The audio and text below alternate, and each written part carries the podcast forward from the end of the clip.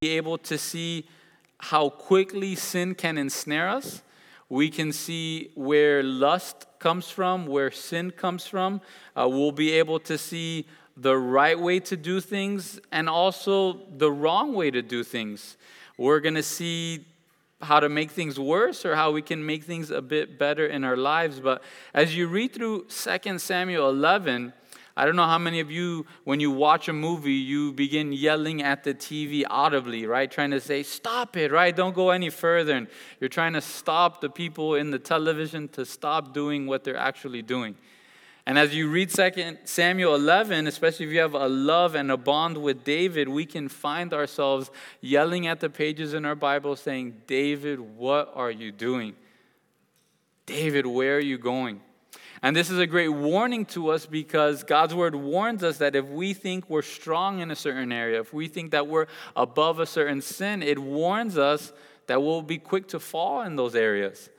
And there may be some of us here that we think certain sins are just beyond us. I would never fall to X, Y, or Z.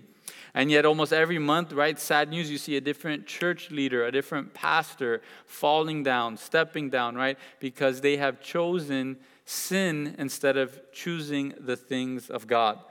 And these are men greater than us. Right? I believe it's Proverbs 7. It warns us that many men, greater men, stronger men, more spiritual men than us, have fallen to this sin and to many other sins.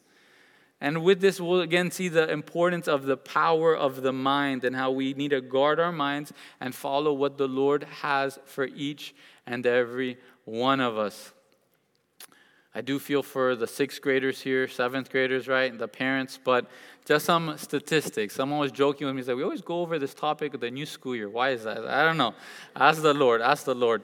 But here's some legitimate statistics, right? It says, according to a recent report by BBFC, 75% of parents believe their child has never encountered pornography. But of those children, 53% had reported that they had, in fact, seen pornography. So 75% of parents polled, they said, oh, my kid would never have seen that. 53% of that 75%, their kids had indeed seen um, those images.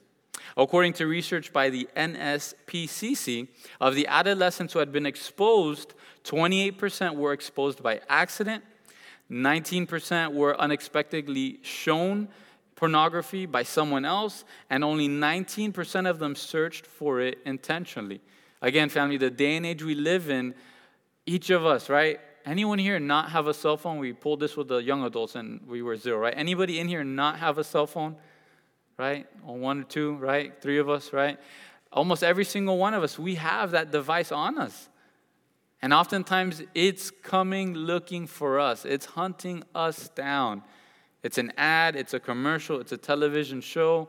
If you're at the barbershop, I don't know what happens at the salon, right? But if you're at the barbershop, different places like that, this evil is being shown everywhere. According to the National Coalition for the Protection of Children and Families, this is 2010, 47% of families in the United States reported that pornography was a problem in their home. So this is, again, 11 years ago, 47% of the families. And there's so much problems with this, so much implications. Pornography use increases the marital infidelity rate by more than 300%. 40% of people identified as sex addicts lose their spouses. 58% of them suffer considerable financial losses, and 33% of them lose their jobs. 68% of divorce cases involve at least one party meeting a new person over the internet, and 56% involve one party having an obsessive interest in pornographic websites. 64% of Christian men, I hope this isn't our church, right? But 64% of Christian men and 15% of the Christian women that were polled by Covenant Eyes say that they watch pornography at least one time a month.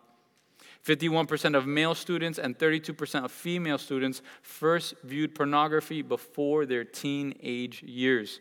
So, again, it's a, it's a problem within our nation. It's a problem within our world. And again, parents, I love you dearly, but if you think your kids are above ever seeing this, just again, look at the day and age we live in. Uh, Sodom and Gomorrah kind of has nothing on us and where we are at as a nation. Now it's, right, uh, I think it's Gonzo now. Gonzo now. He has his own gender problems, right? Gonzo, Muppet Babies, right? Are you kidding me? Um, another dear brother of mine, he's shopping, taking his kids down the toy aisle, and there's a Thomas the Train set that's in rainbowed colors in the middle of Walmart and Target. Again, they are hunting our children down. They are looking for them. And if we think that it's not going to come at them, we have to be prepared. We have to strengthen them. And of the men here, right? I don't remember the last time ever I've spoken to a man that has told me they have never struggled with lust or pornography or any problem like that. And as we hit this topic, I know it's a sensitive topic, it'll be pretty quiet here. I'm not coming here from a throne of perfection. Before I came to the Lord, I was in a relationship where I was having sex before that. Before that, I struggled with pornography, struggled with pornography. Glory to God, you can overcome it. We are overcomers within the Spirit, but we have to put the light on it. That's with any of our sins. When we try to handle our sins alone, and first God comes in grace, we even see with David how the Lord handles David and his sin as privately as he can. The Lord wants to do that. But sooner or later, if you're his son and if you're his daughter, he loves you too much that he will expose it. At first, he's going to try as privately as he can with you. But if you're in ongoing sin, an ongoing sinful relationship, and you're living in this, sooner or later, your sins will find you out. A couple scriptures on this 1 Corinthians chapter 6, verse 18 through 20. We should turn there. Again, very important scripture when it comes to this, right? Many of us were told God, He doesn't see any sin different than the other, He doesn't judge any sin more than the other. And this is true. All sin separates us from God. However, there are sins that have greater consequences than others. And especially when it comes to sexual sin, there's a certain stain that always stays with us. There's a certain stain that stays with us joking around, I think maybe make things a little bit of light, right? There are certain pastors I love dearly, but I could talk with them even today and I could say, You did drugs before you came to the Lord, didn't you? Right? And they'll say, Yeah, yeah, yeah, right? And there are certain stains that will stay with you, right? Maybe it's too much drug use, you burnt a few of the brain cells, the few that you had, right? But the Lord still wants to use you just like he uses me, or as reminded of right Corinthians, how he uses those weak things of the world to confound the wise. But there's a stain that stays with us when it comes to sexual sin. 1 Corinthians chapter 6, verse 15, it tells us, Do you not know that your bodies are members of Christ? Shall I then take the members of Christ and make them members of a harlot? Certainly not. Or do you not know that he who is joined to a harlot is one body with her? For the two, he says, shall become one flesh. But he who is joined to the Lord is one spirit with him. Flee, run from sexual immorality. Every sin that a man does is outside the body, but he who commits sexual immorality sins against his own body. Or do you not know that your body is the temple of the Holy Spirit who is in you, whom you have from God, and you are not your own? For you were bought at a price. Therefore, what we should be doing is glorifying God in your body and in your spirit, which are God's. Again, the Lord, He's created sexual intimacy. He created male and female. He gave us the right plumbing for each other, right? That's the way that He's done it. But now our world has twisted that from whether it's the sexual revolution in the 50s, 60s, and 70s and then it's just continued to get more and more perverted. When you get home, read Romans 1, and you'll see the history of the United States over the past 60 years. And that's where we're at today, where we've just been given over to a debased mind completely. Genesis chapter 2, verse 24, you can just write that down. I barely got through this with the young adults, and then I added more scripture, so I don't know how this is going to work. But Genesis 2, verse 24, it tells us, Therefore, a man shall leave his father and mother and be joined to his wife and then there's the same thing that we read in 1 Corinthians. And they shall become one flesh. Again, this is the purpose of sexual intimacy is for you to be cemented in your relationship with your spouse. But however, now when we begin to do this with multiple people or multiple images, we are cementing a certain part of our soul and our spirit to people that we're not married to and doing things in a way that God has not intended. Again, man marrying his wife. Again, the whole gender sin is answered in Genesis 2 4. The man is to leave his parents to be joined to his wife. Jesus, he doubles down on this in Matthew 19, verse 5 and 6. He says, For this reason, he's quoting Genesis, for this reason, a man shall leave his father and mother and be joined to his wife, and the two shall become one flesh. So then they are no longer two, but one flesh, and therefore what God has joined together, let no man separate. So again, for us, it should be case closed. Within Christianity, it should be case closed. When it comes to gender, when it comes to sexuality, when it comes to marriage, there's no confusion on those scriptures. So, for us to be grounded, and right, we, we spoke about this on Sunday, our goal should be Lord, I want to be obedient to your commands, and I want to do what's well pleasing in your sight. We talked about that opens the door to our prayer life, where then our prayer life is sort of unhinged, and now we can ask more and more from the Lord because we're going to be asking things that are according to His will because I'm being obedient to His commandments and I'm seeking, Lord, I want to do what's pleasing in your sight. Now, what sin do? Sin causes us to do what's pleasing in our own flesh or what's pleasing to the world around us. And if we go down that path, the wages of sin is death. There's no way around it. There's no way around it. The wages of sin, it's always death. Back to 2 Samuel chapter 11. I wish we had time. In chapter 10, you, we would have been able to have seen that God is trying to warn David and give him a lesson. In chapter 10, it's one of the first times ever where we see David not a part of a battle that's going on in his nation while he's alive. And Joab, he goes to the battle. The enemy doesn't even fight them. For whatever reason, the enemy runs away, flees from them, then gathers more troops. The, the news is told to Israel, and then that's when David gets up, gathers his mighty men of valor, and then they clean house with the Ammonites and with the Syrians, I believe. So God was there trying to teach David a lesson that David, you need to be in the battle. Joab is great, Joab is incredible, but David, this is who I've made you to be. I've designed you to be a warrior.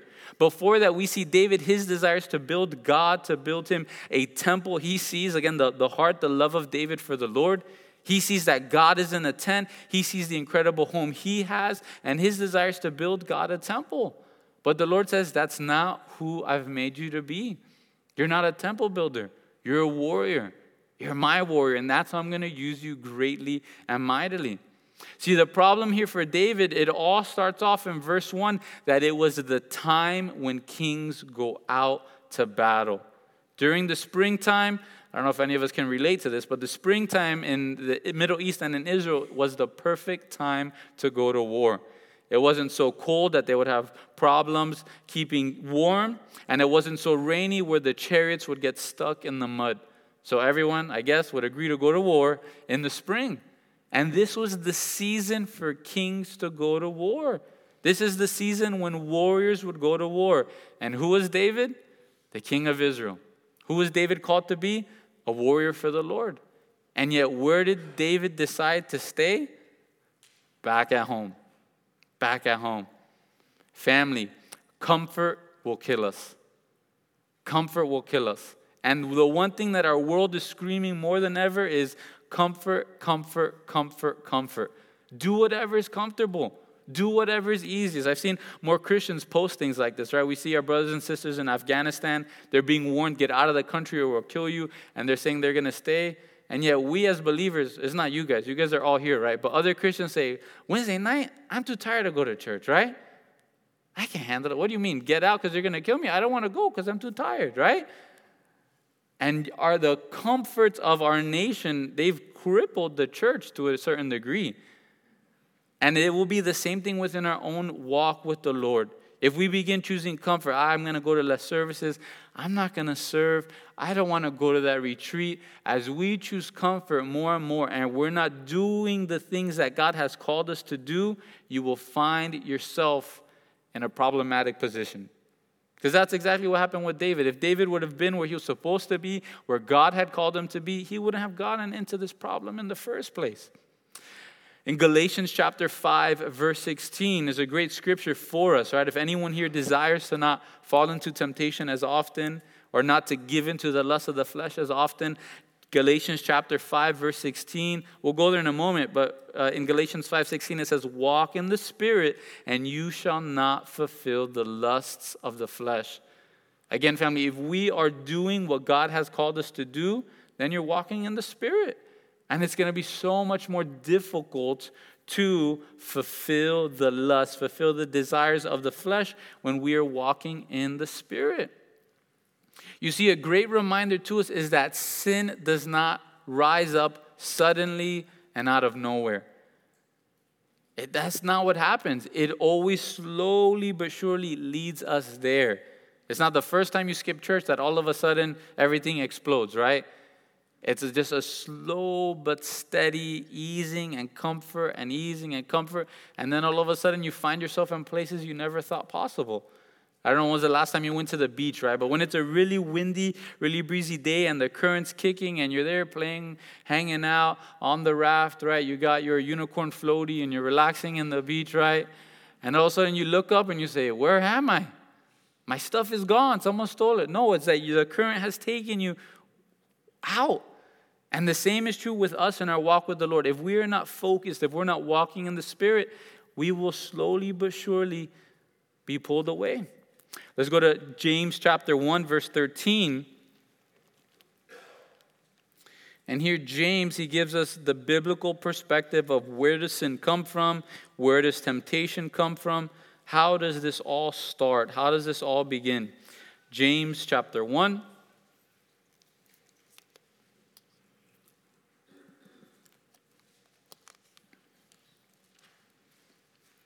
Verse 13, it says, Let no one Say when he is tempted, I am tempted by God. For God cannot be tempted by evil, nor does he himself tempt anyone. Where do temptations come from? They do not come from God. Right? I think we've heard that in the workplace or with friends where they see a beautiful person say, Oh Lord, why did you do this? Why did you bring her in front of me? Right? Uh, uh, someone leaves a, a wallet with $500 in it. Oh God, why did you do this to me? No, that's not the way it works. Do not blame God. They do not come from Him. He may allow them so that we could see where we are truly at. He's going to allow it to reveal to David and show him where he's really at and to who we love more and to where our allegiance really lies. He allows those temptations to come up. Because sometimes we think, of course, Lord, I love you. I love you, I care for you, but then a temptation arises, we give in to it, and then is revealed the thing we really love most our sin, our flesh, or the Lord and His Word. Where's our allegiance truly? To this world, the people around us, or to the Lord? Charles Spurgeon, he says, Satan tempts, God tries. But the same trial may be both a temptation and a trial. And it may be a trial from God's side and a temptation from Satan's side. Just as Job suffered from Satan and it was a temptation, but he also suffered from God through Satan, so it was a trial to him. Verse 14, it continues in this progression. God's not the one that causes temptation. It says, but instead, where does temptation come from? Each one is tempted when he is drawn away by his own desires and enticed.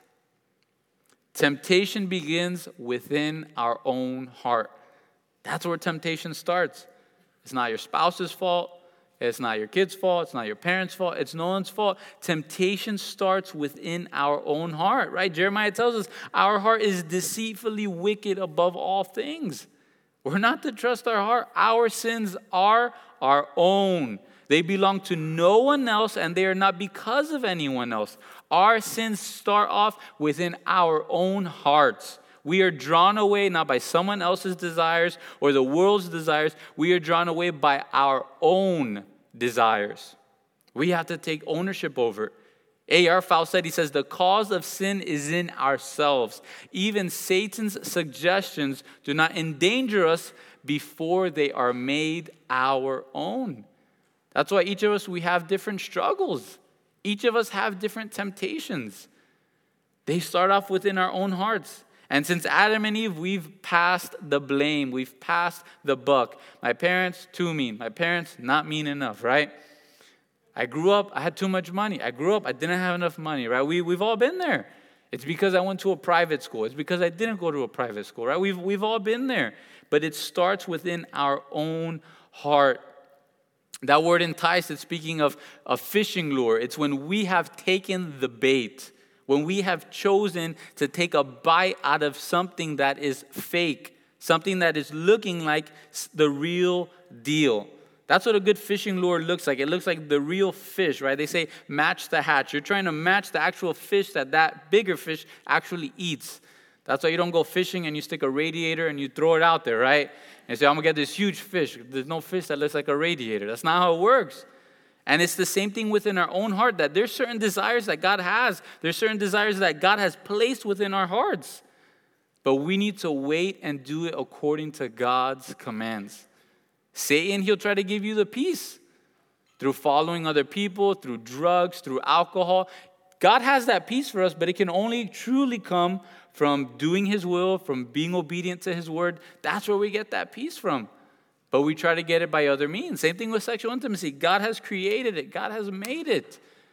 And that's for one man, one woman, once they're married, and He wants you to have that. But we try to get it in our own thing. We go after the fake thing. And the moment we go and we take a bite out of that lure, sin has conceived. That's what it says in verse 15. Then, when desire has conceived, it gives birth to sin. And sin, when it's full grown, brings forth death. Do not be deceived, my beloved brethren. Again, we need to be careful. We sometimes think sin is like something way down the road. I'm not there yet. There's various levels of sin. There's not just one thing, oh, that's sin, right? If, if I do X, Y, or Z, then that's it. No, the road leading up to there, there were many decisions that were made that were sinful, that were missing the mark, that you weren't trusting in the Lord. John chapter 10, verse 10, it gives us Satan's mode of operandum, right? Mode of operation, I think that's the MO, right? That's what it stands for. And it gives us Jesus's, right? And why he's here. John 10:10 10, 10, it tells us the thief does not come except to steal and to kill and to destroy. I have come, Jesus has come that we would have life and that we would have it more abundantly. I am the good shepherd. The good shepherd gives his life for the sheep. Again, if you're here and you're going fishing, you're doing so not to take the fish out for a ride. That's not how you go fishing. That's not how you throw the lure down in the water. Oh, I want to bless the fish, right? I want to take care of him. No, you're doing it so you can eat. Or you just like the sport, right? That's why you're doing it. You're doing it for yourself, for your own desires. That's the same thing with Satan. When he throws that lure, it's not to bless you. Sin can only kill. That's the only thing that sin can do. It can do nothing else but kill because the only thing Satan wants to do is to steal, kill, and destroy. On the other end of that, what's the only thing that Christ can do for us? Give us life and give us that abundantly. It may mean death to our flesh, it may mean death to our sinful desires, but in the end, that breeds life and more life and more life and more life. And then in verse 17, he tells us every good gift and every perfect gift is from above and comes down from the Father of lights, with whom there is no variation or shadow of turning. Again, family, I hope you get this. The good things in life can only come from God. The good things, the great things in life can only happen when we do things God's way. Whether it's marriage, whether it's parenting, whether it's our work habits, the good things can only come when we do things God's way. We go out of God's will, the only thing that can happen is the opposite of life, which is death. Again, Satan lures us with the fake version or with the wrong season, the wrong timing of what God truly desires for each and every one of us. And you see, this fall of David, right? And we have to be careful with that. I was listening to different pastors and their, their name, right? Their title for their teaching. And it's so true. I heard one pastor says the title for 2 Samuel chapter 11 is David's sexual sin. There's no other way around it. It wasn't a fall It wasn't a fair, it wasn't a slip, it wasn't a oopsie. It was a desire in his heart for years and years and years. In Deuteronomy chapter 17, verse 16 and 17, we see that God, He already had made a rule. He, God showed what was the correct way for the king of Israel to live. And in Deuteronomy 17, verse 16 and 17, there were three things that God says the king of Israel is not to multiply. He should not be multiplying these things. The first thing was horses. The king of Israel should not just trust in the size of his army, he needs to trust in the Lord. You think of the history of Israel, right? Think of Joshua, how he overcame a, a, great city of Jericho by getting his steps in, right? That's how he overcame Jericho, walking around each and every day. How did Moses and Joshua, how did they win their war? By Moses having two guys hold his arms up, right? And that's how they defeated a nation. So God wanted their trust to be in him and not in the horses. Another thing that God warned them not to multiply was silver and gold for himself. The king of Israel shouldn't be the king of Israel just to make more money, right? Isn't there wisdom there for our leaders, right? They shouldn't just be in there to make more money and multiply more money for themselves. And then what was the third thing? They should neither multiply wives for himself, lest his heart turn away. And this is where David fell. From the beginning of his kingdom, right at the beginning of his reign, he began to multiply wives. And we have to be careful. Some of us, we may be doing things that are unbiblical right now, and we look around and we say there's no consequences. I'm doing something unbiblical. The Bible says not to do this, but Zak, I've been doing this for years and I've had zero consequences. So did David up until this point. But the problem for us is when we begin to give into a lust, when we begin to give into something that's unbiblical, it's never quenched. It's never filled. It's only going to want more and more and more and more. That's what happens within our heart when we give into lust, when we give into sin. It's not that it gets filled, it's that it has a greater hunger, an unquenchable hunger for more and more. In 1 Samuel 25, verse 42 and 43, we can turn there real quick. We could read it together, see the what our minds think, see if we get any reaction here. 1 Samuel 25, verse 42 and 43. Beautiful chapter, beautiful love story. Abigail, she's married to a bonehead, right? I think I heard a wife say amen, but maybe not, right? She's married to a bonehead, right? And seems like there's no way out of it. He's mocking the king. David's going to come and kill him. She stands in the gap. She protects her husband. She doesn't talk bad about him. She doesn't gossip about him. She protects her husband. David says, You know, I'm not going to kill him. The Lord, in his judgment, ends up killing Nabal. And then Abigail comes to David. Beautiful love story, right? Beautiful novella here in 1 Samuel 25. And then in verse 42 and 43, it says, So Abigail rose in haste, and she rode on a donkey attended by five of her maidens, and she followed the messengers of David and became his wife. David also took Ahinoam of Jezreel, and so both of them were his wives. She didn't show up in the chapter at all.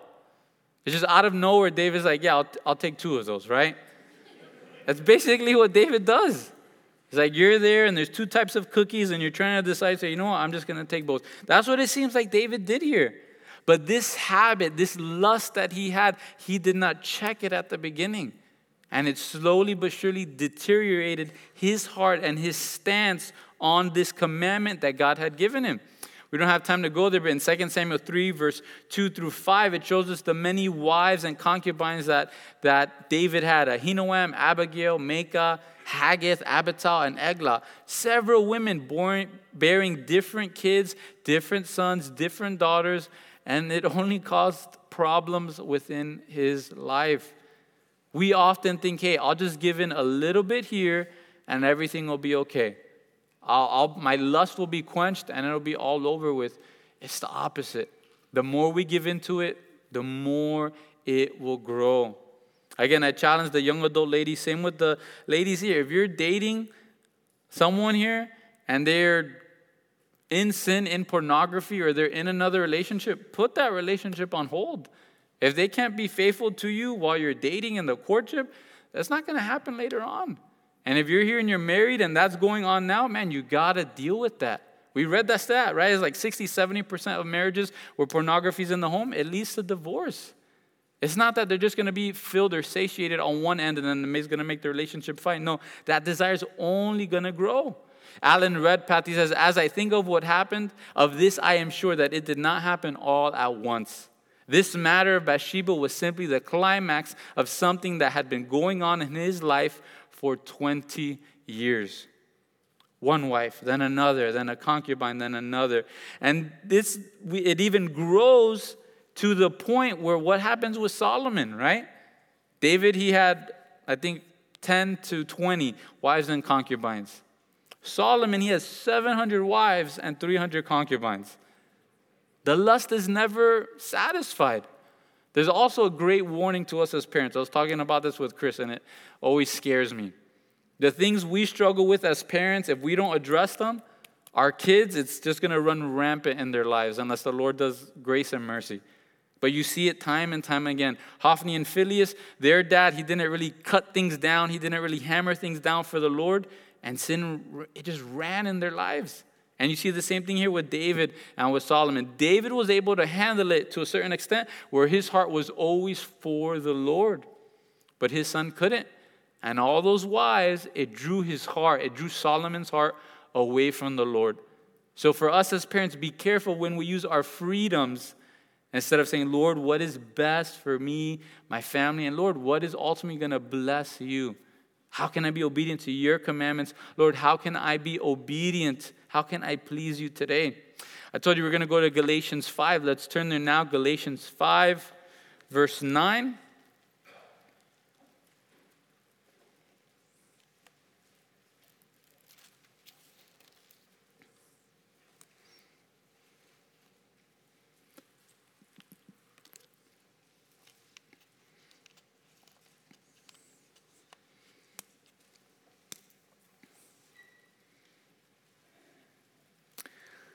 Galatians 5, verse 9, it tells us a little leaven leavens the whole lump.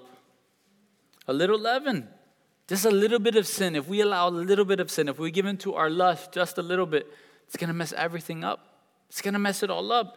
Why does he tell them this? Because in verse 7 and 8, he tells them, You ran well. Who hindered you from obeying the truth? This persuasion does not come from him who calls you. You were running well, you were doing well with the Lord. What happened? They allowed a little bit of sin into the camp, and it never just stays a little bit. It just grows and grows and grows. I think we've all been there, right? I'm just gonna have one Oreo. It's, it's just gonna be one. It's just gonna be one, right? I just, I just want one chip. Just give me one chip, right? Just one. And depending how much we struggle with gluttony, right? Just, I'll just have one slice of pizza, right? I'll just have one steak, right? That's, that's where it goes off for me. It goes off the rails, right? But for each and every one of us, we think, I'll just have one. And when we give into that lust, it just grows.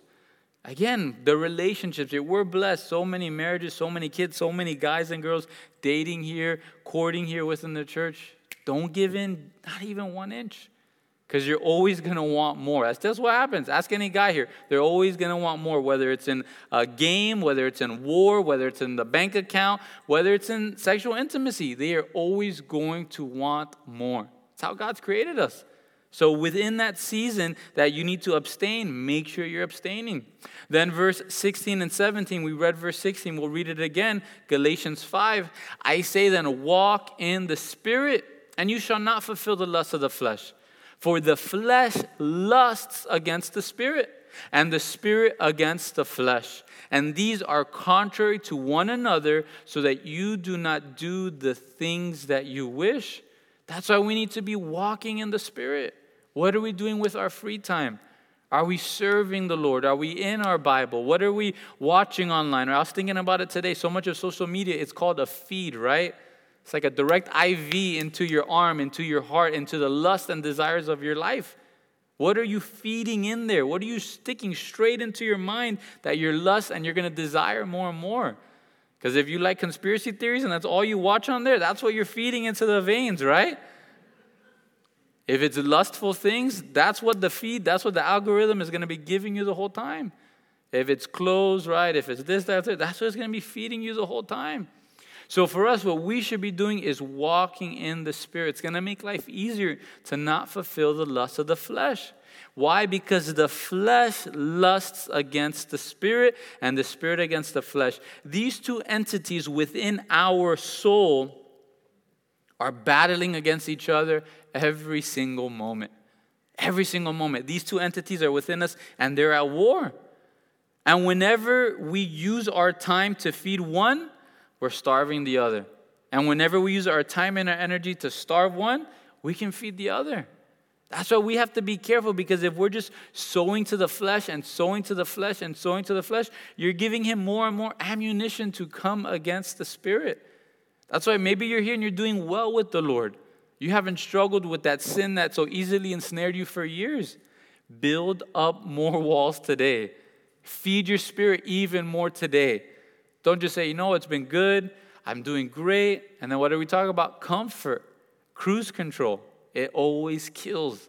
So, again, if you're doing well with the Lord, continue to bulk up that spirit.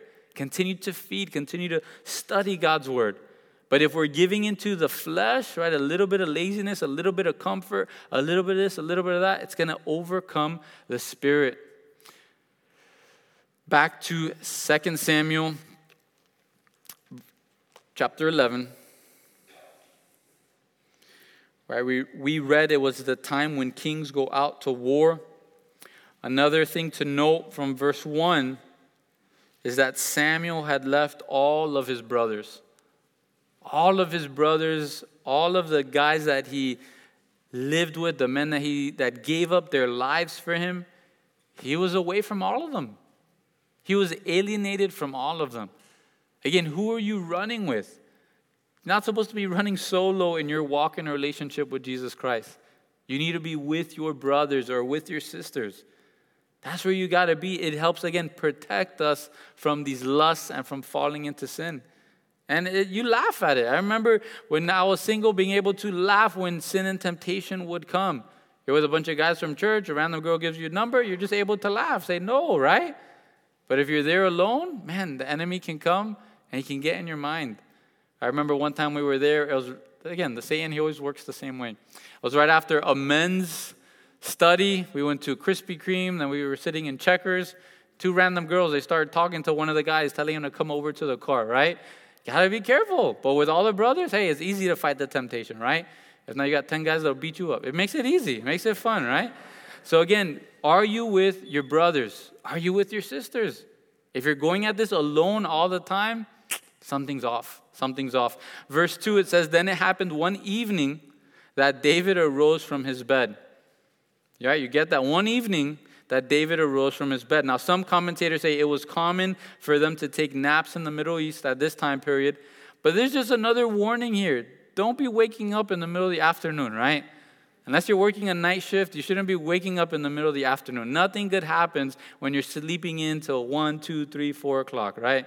Especially for the teens, but I know there's young adults, there's many people that struggle with that. So he wakes up in the mid, right in the evening, then he walks on the roof of the king's house, and from the roof he saw a woman bathing.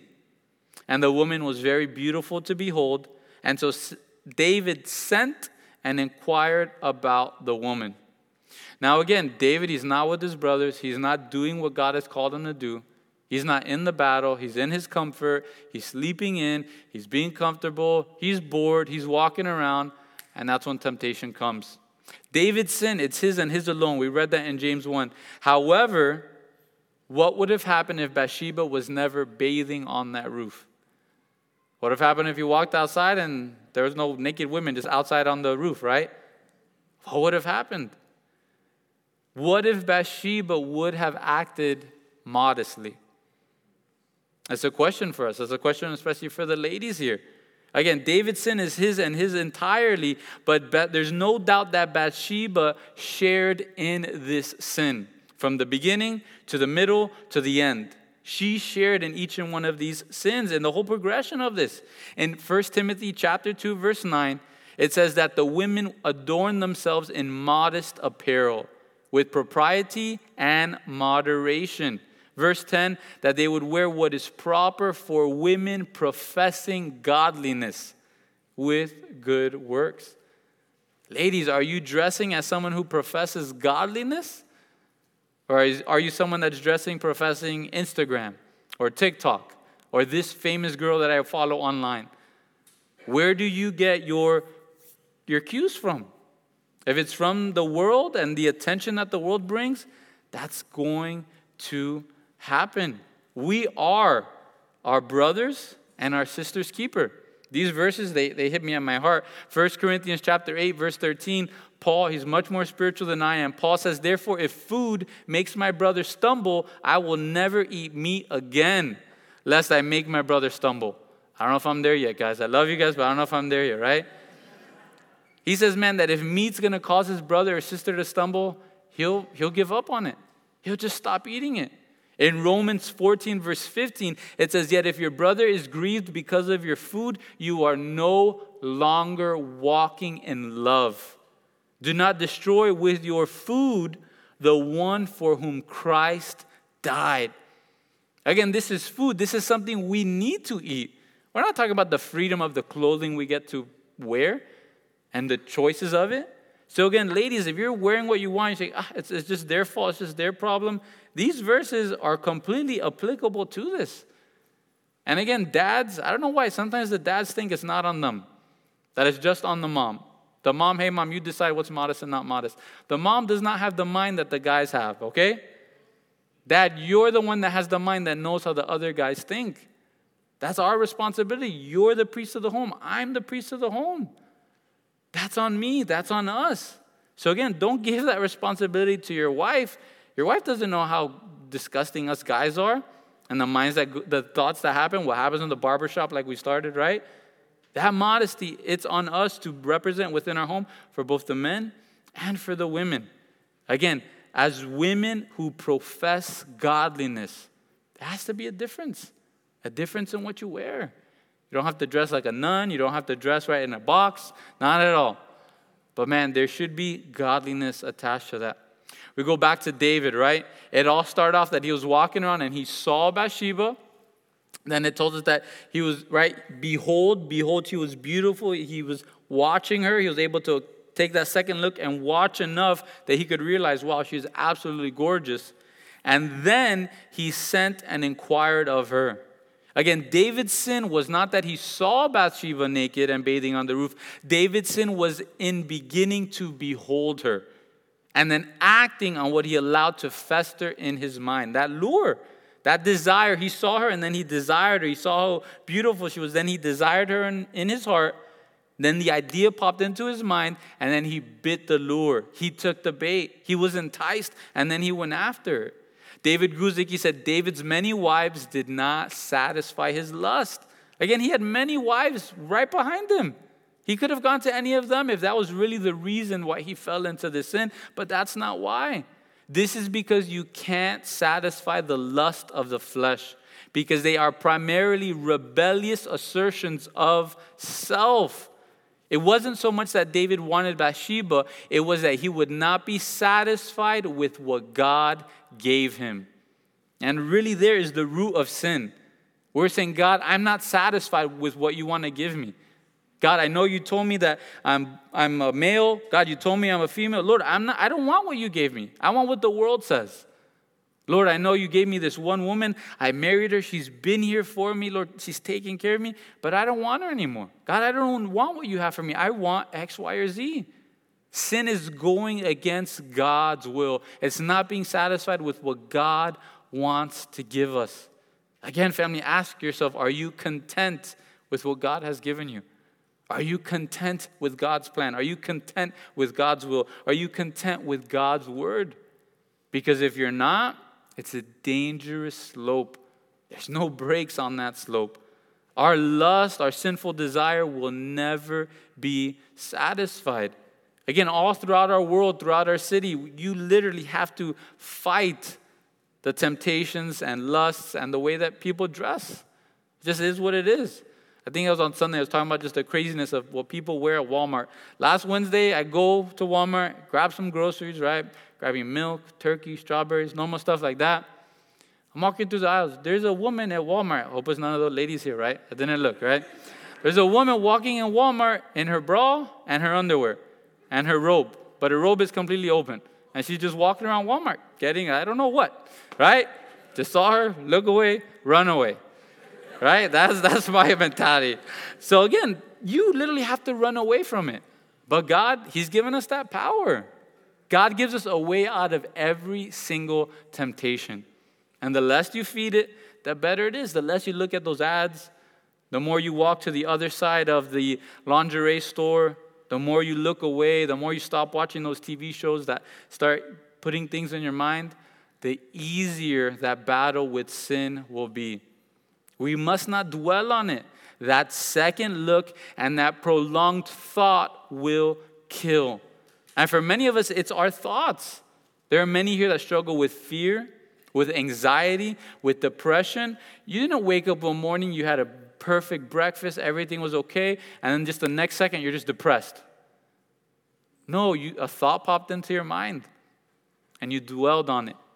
And you kept thinking about you kept thinking about you kept thinking about it, you kept thinking about. You worked yourself up, and then you just continued to progress down this rabbit hole. And then you find yourself anxious.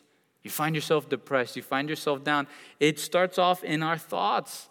Proverbs 25, verse 28, it tells us whoever has no rule over his own spirit is like a city broken down without walls. We have to have rule over our own spirit. If not, the enemy and temptation and anyone and everyone is going to run around and do whatever they want to do with us and in our thought life. Isaiah 55, verse 6 and 7, it says, Seek the Lord while he may be found. Call upon him while he's near. Let the wicked forsake his way, and the unrighteous man his thoughts. Let him return to the Lord, and he will have mercy on him, and to our God, for he will abundantly pardon. Again, are you allowing those thoughts to fester in your mind? Don't do it. Throw them, cry out to the Lord, pray to the Lord, throw them to him, forsake them, get rid of them, and cry out to the Lord. Let's turn to Matthew chapter 15.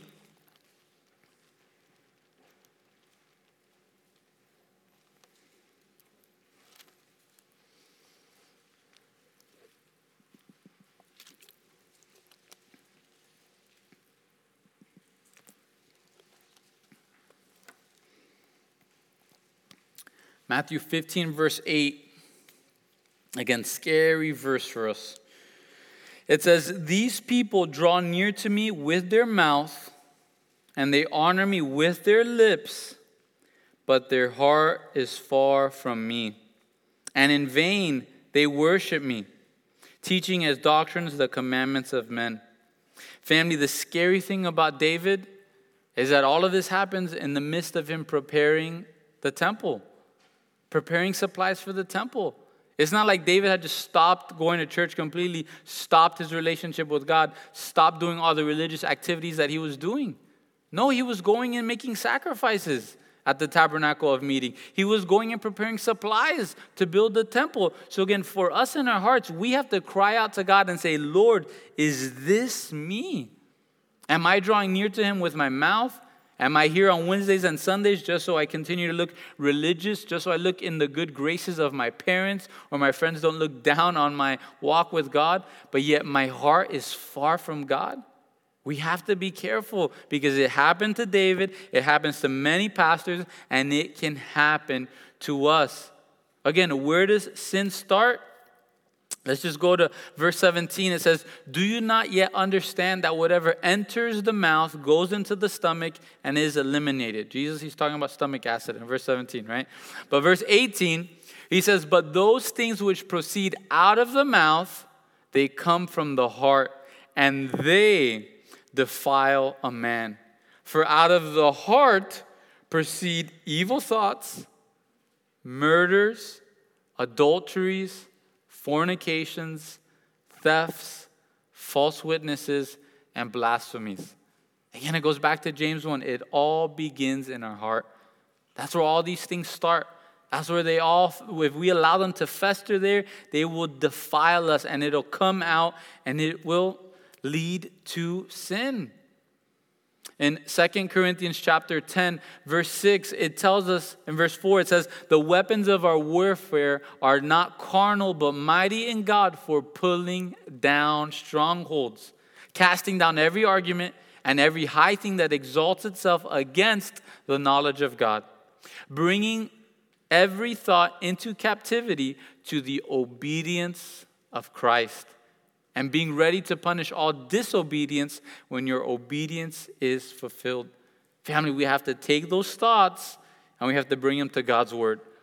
Okay, Lord, this is what I'm thinking. I'm thinking that guy or that girl, X, Y, or Z. But Lord, what does your word say? What does your word say? What does your word say? Lord, this is what I want, this is what I desire. But God, what does your word say? Your word says, every good and perfect gift, it's only from above. Lord, this is going against your word. Lord, this is sin. Lord, the wages of sin is death. I don't want death. I'm going to stay away from this. I have to take each thought captive. And some of us, we, we spoke about it earlier in Jeremiah, right? Our heart is deceitfully wicked above all things. Who can know it? How can we know our heart better and better? God has given us an actual tool so that we would know our heart better and better. You guys know what that tool is? No? All right, let's go to Hebrews 4, verse 12. Hebrews 4, verse 12.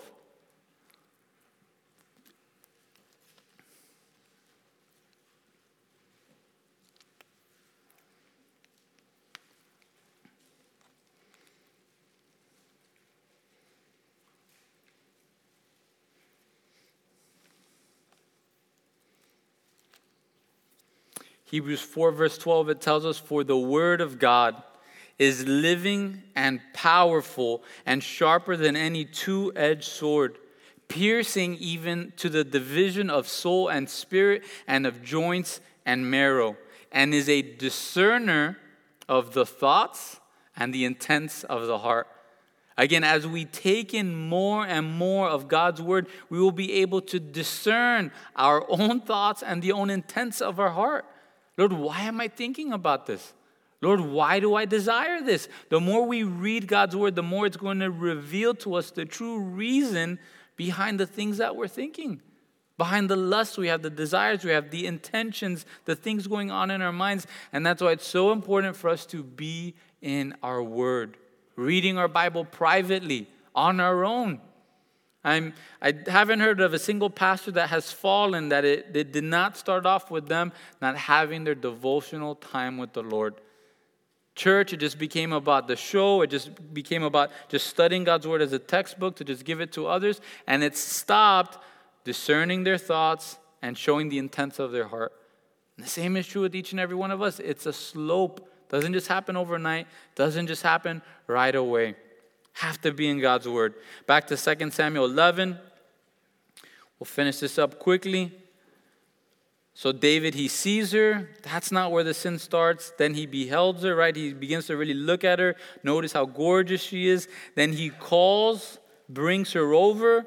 He's biting the lure.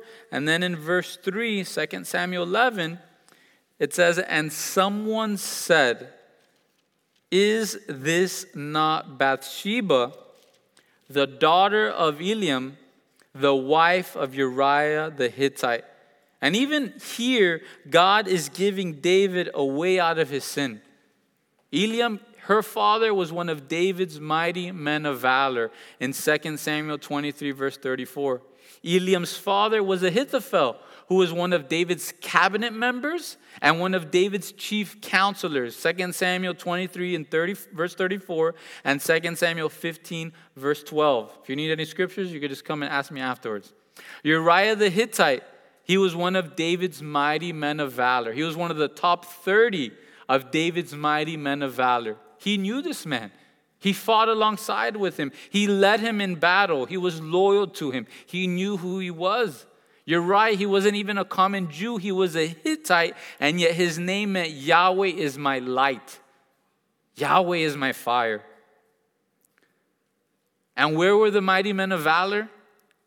They were out fighting with Joab against the Amorites, where David was supposed to be. So we hear this and we're cut to the heart, right? We're broken when we hear this. But when we're desiring sin, are we really thinking clearly?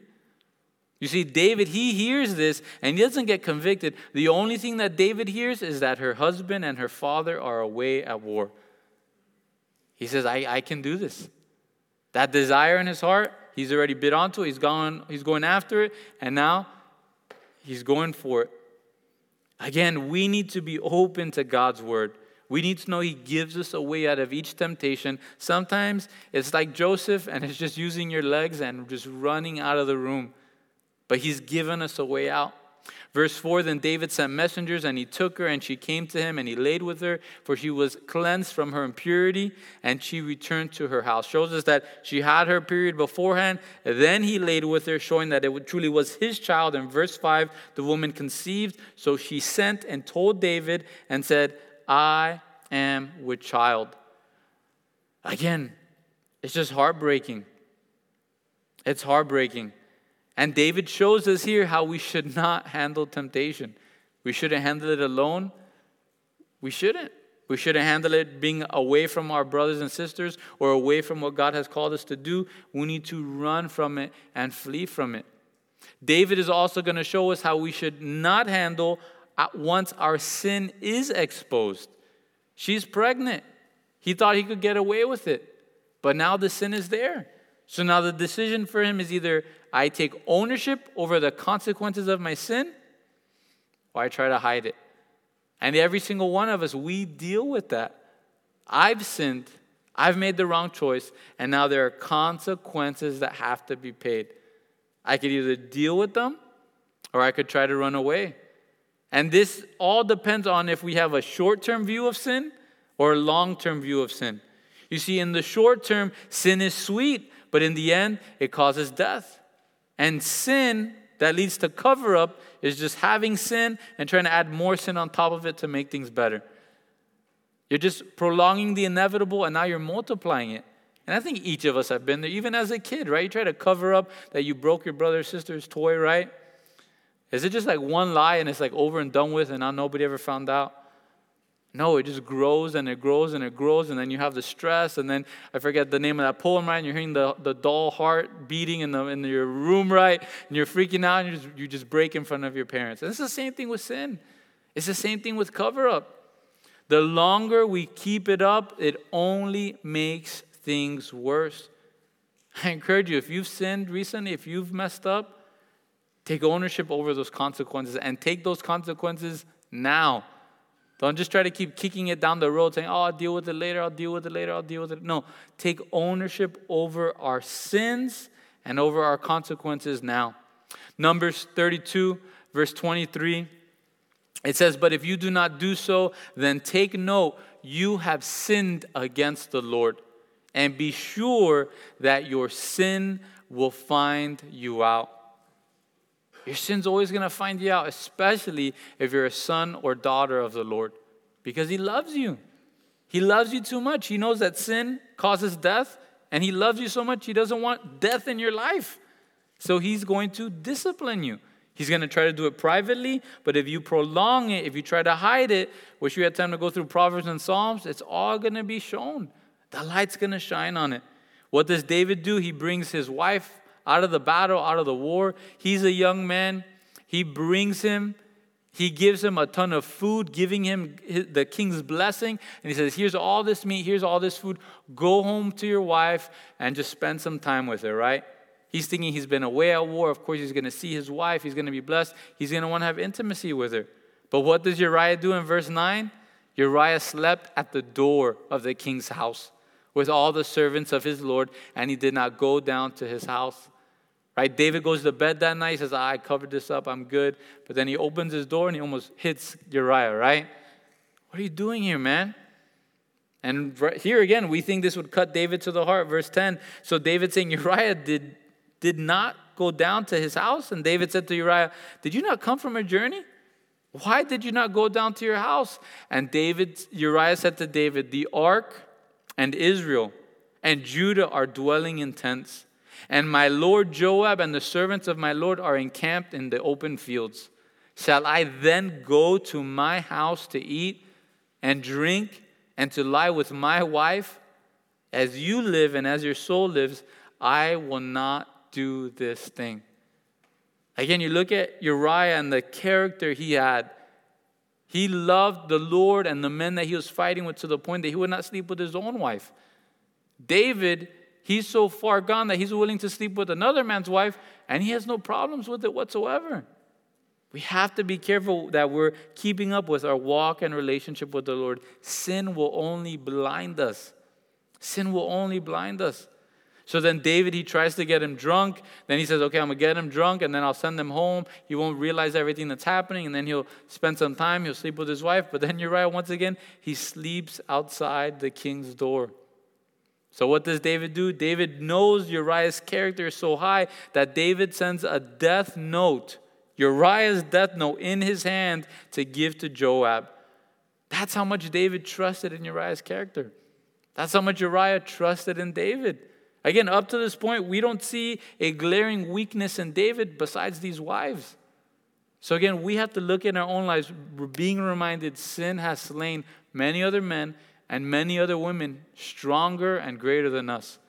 Don't allow your pride and your ego to think, I got this. I used to struggle with this every single day, but I'm never going to struggle with this again, right? Have to be so careful with this. Uriah, he finally dies. Other men die as well. So now David's sin is multiplying. Another thing to know how sin blinds us David was willing for another man to raise his own son for the rest of his life. He was hiding his family. He was willing to allow Bathsheba to have to deal with that every single day.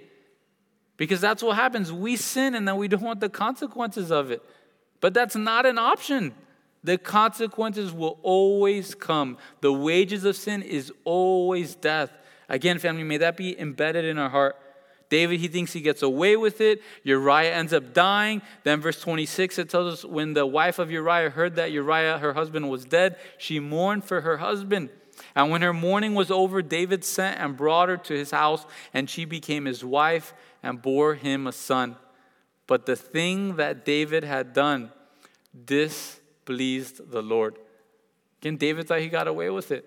Maybe that's you here tonight. You've sinned and you've thought you've gotten away with it and you've just covered it up. Remember, family, the judge, the one that's going to judge all of our actions, he sees everything. He sees our heart, the reason why we do certain things. And if it displeases him, that's the only thing that matters. Again, Numbers 32, verse 23 you have sinned against the Lord, and be sure your sin will find you out. So, what do we do with all this? We just feel bad about ourselves and just everybody just walk out of here like this tonight, right? No. James chapter 5 verse 16 it tells us to confess your trespasses to one another and pray for one another that you be healed. The effective fervent prayer of a righteous man avails much. 1 John 1 verse 9 it says if we confess our sins, not just saying sorry, saying Lord forgive me. That's so important. We have to teach our kids that. Don't just say sorry, ask for forgiveness because you've sinned. You've messed up. If we confess our sins, He is faithful and just to forgive us our sins and to cleanse us from all unrighteousness. Again, family, that, that's how we move forward from here. Maybe we have to build up some more walls. Maybe we have to feed our, our spirit more. We have to starve out some certain things of the flesh. We got to cut out some habits. But if there's any of us here that we've sinned, man, God bless you. If there's any of us here that and we've sinned, man, you got to cry out to the Lord. You got to confess to the Lord. Got to confess to your brothers and sisters. And you'll find, find out many of your brothers and sisters, they struggled with the same things. They fought the same battles. They've had to deal with the same lust. They have the same scar from the hook that they bit, right? And they're able to say, Man, I've been there, I've done that, but, but look what the, Lord, what the Lord has done for me. Look at all that the Lord has done for me. He's forgiven me, and I've, I've had the taste of the consequences, right? There's some people we know, they win to sin and they have to taste the consequences of it every single day for the rest of their life. Again, we have to be prepared. Lord, if you could dumb down the consequences, great. But if not, Lord, fellowship with you is more than worth it. So again, I encourage you, don't give up on that fellowship with God. If you've been distant because of your sin, the only way to come back to Him is to lay those sins at His feet Confess those sins to the Lord and to one another. So the worship team can come up, the pastors can come up, and uh, we'll close in song. Again, the pastors, they're going to be up front for prayer.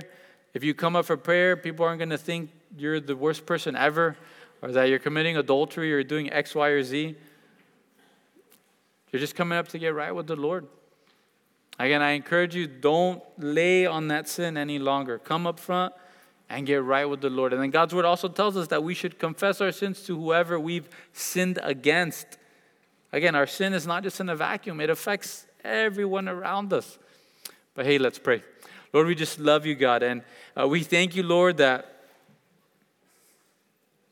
Lord, I think of how you tell Peter, Lord, how many times should I forgive someone, Lord? How many times should I forgive them, Lord? Anytime, Lord, the perfect amount, Lord. It's, it's unending, Lord. Your forgiveness, your mercies, Lord, they are new every morning, Lord. Great is your faithfulness, God. So, Lord, I pray for my brothers, my sisters, Lord. Maybe they're being condemned by Satan, saying, You've said you're sorry about this before. You've confessed this before, and yet you're in the same place. Nothing is going to change. Lord, I pray that they would be reminded, Lord, a broken and contrite heart, Lord, you will not despise. So, Lord, I pray for any of us here, Lord, if we've fallen into sin, Lord, if we've bitten that lure, Lord, we've gone after those sinful desires in our heart, Lord. Again, Lord, may we come up this morning, this evening, Lord, morning, evening, all the time, God, coming up to you, Lord, and just confessing our sins, Lord. May we realize that true peace in this life can only come when we are right with you, Lord. So, Lord, again, do that work within us, Lord. May we confess those sins, both great and small, in our mind, Lord. God, I pray that you'd convict us to a greater level, Lord, that we would want to be holy as you are holy, Lord. Again, our lifestyles, Lord, our hobbies, our choices, our the things we do in our free time, Lord, may we be seeking you, asking you, Lord, is this pleasing in your sight? So, Lord, we love you. We thank you, Jesus. In your name we pray. Amen. Amen. Hey, let's all stand. Again, if you need prayer, come up front to pray.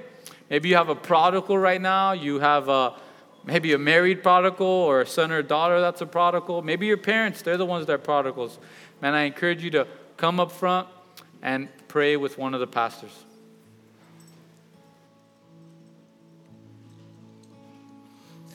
And here's my heart, Lord. And here's my heart, Lord. And here's my heart, Lord. Speak what is true. Here's my heart. And here's my heart, Lord. And here's my heart, Lord. And here's my heart, Lord.